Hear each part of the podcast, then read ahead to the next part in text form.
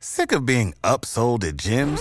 My guy, you're currently a base member? For $90 more, I can upgrade you to our Shred membership. For $130 more, you'll be a Swole member. And for just $300 more, you'll reach Sweat Platinum. At Planet Fitness, you'll get energy without the upsell. Never pushy, always free fitness training and equipment for every workout. It's fitness that fits your budget. Join Planet Fitness for just $1 down and $10 a month. Cancel anytime. Deal ends Friday, May 10th. See Home Club for details. One, two, three, and... Hello, everyone, and welcome back to Oki Investigations. It's so good to say that. I am very happy to say that after a short few months, we are back on the air and better than ever. We now have our own studio and research office. No more recording in the middle of my house. And and here's to hoping that it all comes out okay. I hope you all have been well over the last few months. I want to thank all of you who've reached out, uh, wondering what's been going on. I'm not the best at replying to those sorts of things, but I want you all to know that we're okay. Uh, we've just been going through a lot of changes here, which resulted in the show's kind of upgrade. My ultimate goal here is to have the show sound the best that it can. Uh, if you can listen to the first episode and then move up to this episode, I really hope that you can hear a difference. We went from using cheap microphones to uh, actual studio microphones. Uh, we've learned better editing techniques and upgraded software, and we now have our own recording studio that should improve the sound even better. But one of the things I've missed through all of this is getting to talk to all of you. So, again, I hope all is well, and I thank you for listening to the show. Just a few formatting changes. We no longer are going to load the show with advertisements. Uh, we kept these to as few as we could, and Anchor has done great helping us earn enough money to pay the overhead costs for running the show uh, and over there at truecrime.blog. But we have some ideas on how to cover these costs down the road, so I thought it'd be cool to reward you all with the ad free shows. If you do hear an advertisement or some kind of commercial in this broadcast, it didn't come from us. It probably came from the platform that you're listening from, or our platform forced them on. Either way, we didn't do it. But enough of that.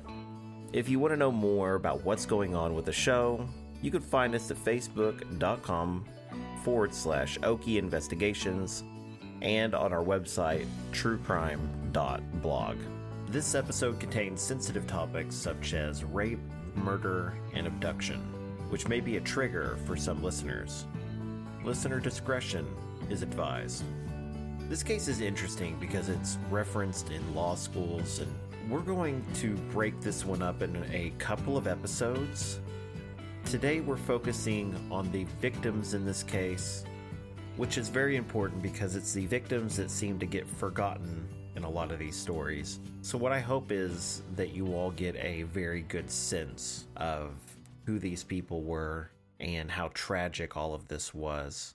When this happened, lives were not just ended, uh, those around them, lives were changed forever. It's hard to describe the amount of pain and anguish uh, those around the victims uh, seem to go through. And as you'll find out, that is a major factor about this case and why it is so controversial.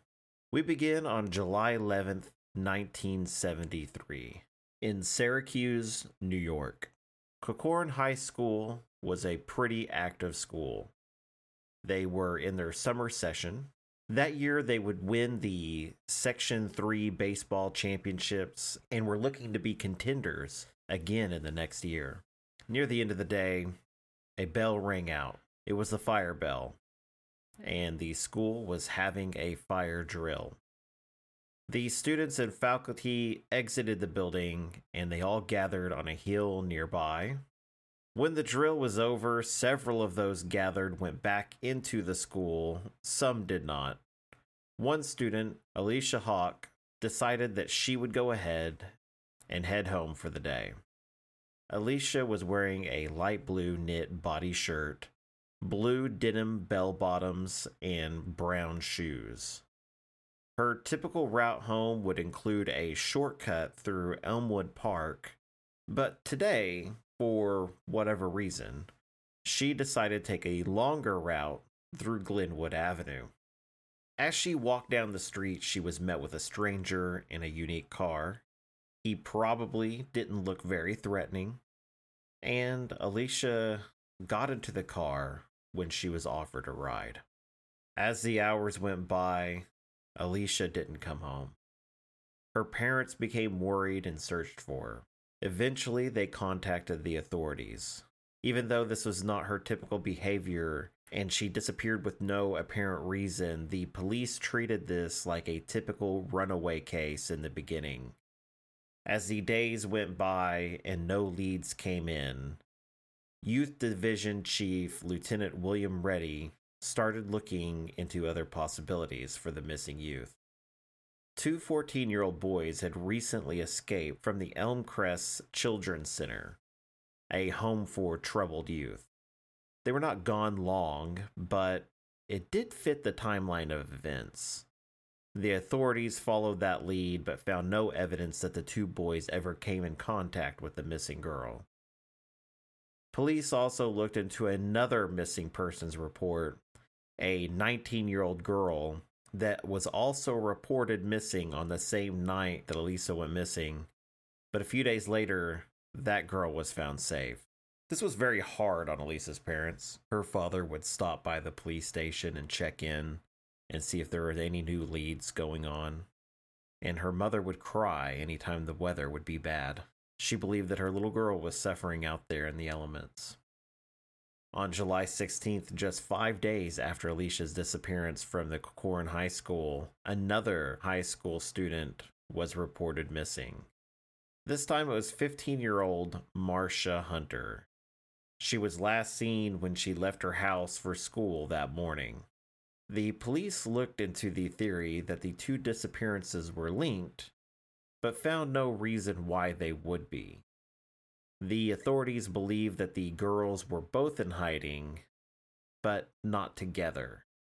They put out a statement to the press that if they feared that they were in trouble, they need not worry. Running away was not a crime, and that they could come back without the fear of getting in trouble. But this is not to say that the police had given up on the idea that foul play wasn't at hand here. They knew the route that Elisa typically took when she walked home, and it was through a wooded park. Searchers mounted and searched the park with the help of bloodhounds, although they found nothing concerned friends of the Hauck family put together a $1,000 reward for information leading to Elisa's whereabouts. Along with this news, Chief Reddy wanted the girls' friends to know if they knew where either girl was, they should call the police right away. They can keep their identity secret if they wanted, so that no one would ever know that they made the report. Three days later, Marcia Hunter returned home unharmed. She had simply run away. This seemed incredibly unfair to Lisa's parents. Since their daughter's disappearance, two other local girls had gone missing and returned home, unharmed and safe. As each day passed, they became more and more desperate to find their little girl. They prepared over a thousand posters and put them up wherever they could. The police got Elisa's description out to state officials all over to better their chances of spotting her. Meanwhile, as all of this is happening, on July 20th, 1973, police nearby receive a report of something disturbing found in a gully in the Adirondack Mountains. A man was dead. When the police arrived at this scene, they were met with a puzzling sight. A car was parked, abandoned nearby. The man's body was a hundred feet away, down at the bottom of a gully. They found identification, showing that the body was that of 22 year old Daniel Porter. There was also evidence in the car that he was accompanied by a woman. They soon learned that this was his girlfriend, Susan Petz.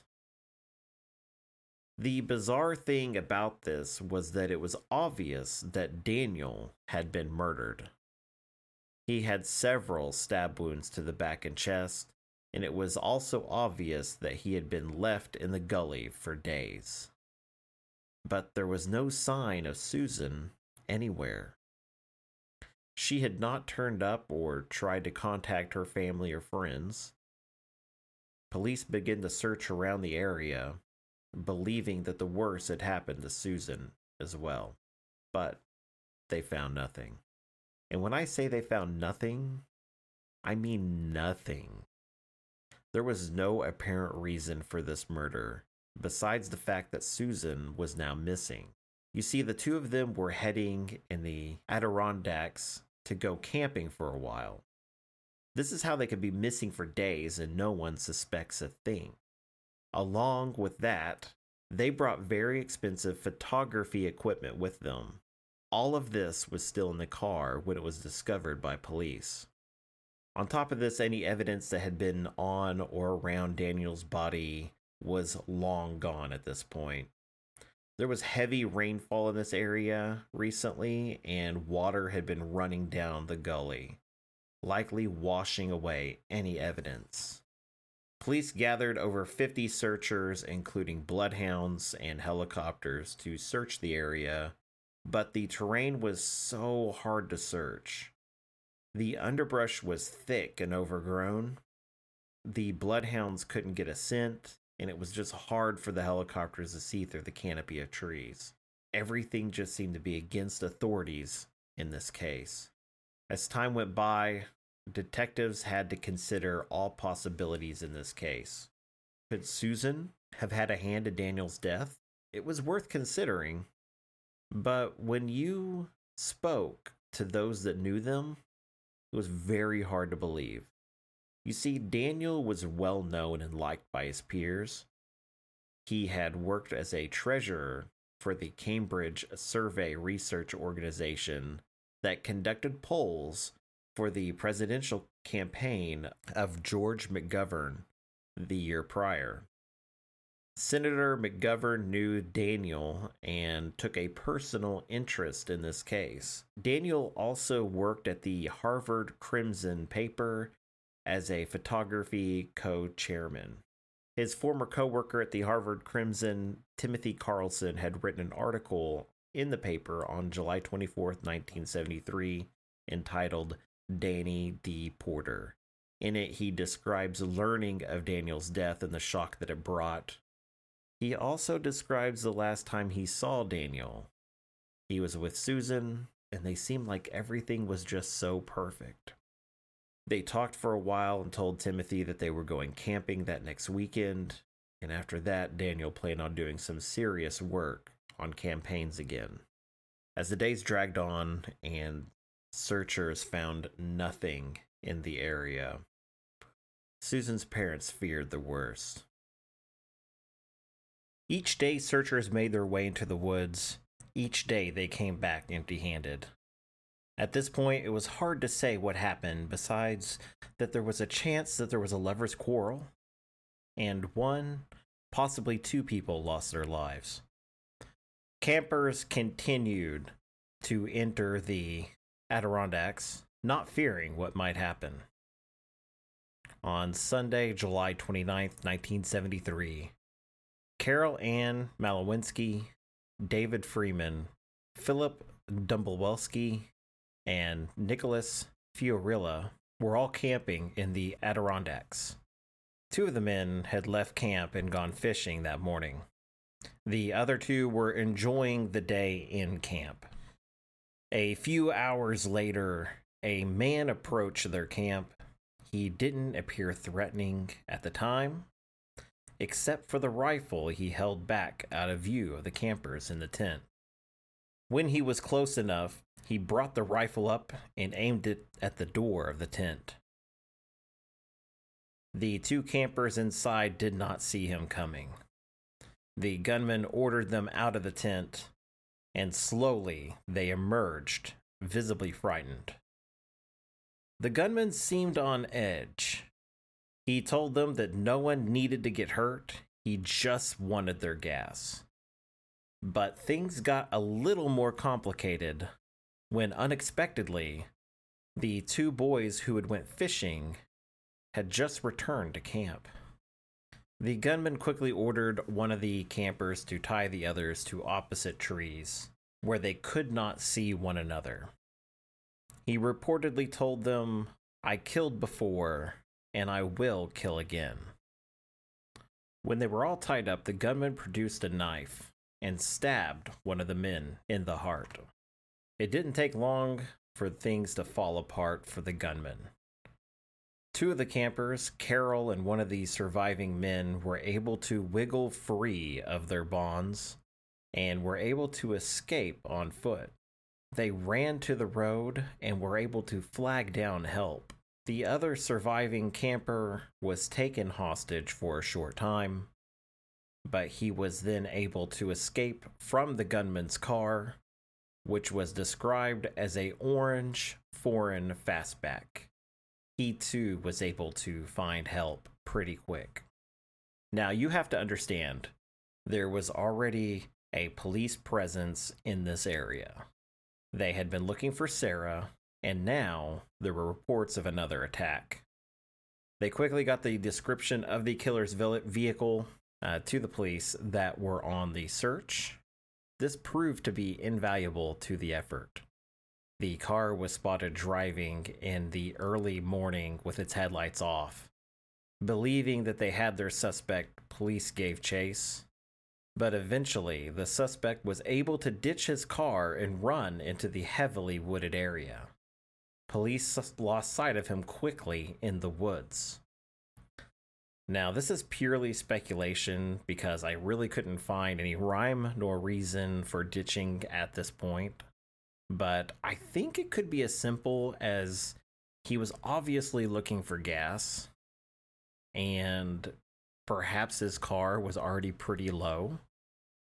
So he had to ditch at this point because if he were to run out during a better put together chase, he would be caught for sure. Police gathered at the abandoned car. They used that as a spot for base camp for the time being. Hundreds of officers gathered from all around the agencies. They had a manhunt on their hands. In less than 24 hours, they were able to make a positive ID on who this killer was. He was Robert Garrow, a man who is well known to authorities as the worst type of human being. He was a serial rapist, already on the run from the law when he didn't show up to court. They made a positive ID from the car that was registered to him, and they showed the surviving victims his photo, and they made the positive ID. Now, this here is where we're going to leave today's story. Uh, join us next time for part two of the buried bodies case. Uh, if you haven't already, go ahead and hit that subscribe button and that way, whenever that is released, you will be the first to know. Also, you can hop on over to our Facebook page at facebook.com forward slash Okie Investigations if you'd like to know more information about this case. And you can also check out our website at truecrime.blog. Thank you all so much for joining us today, and I will see you next time. See ya.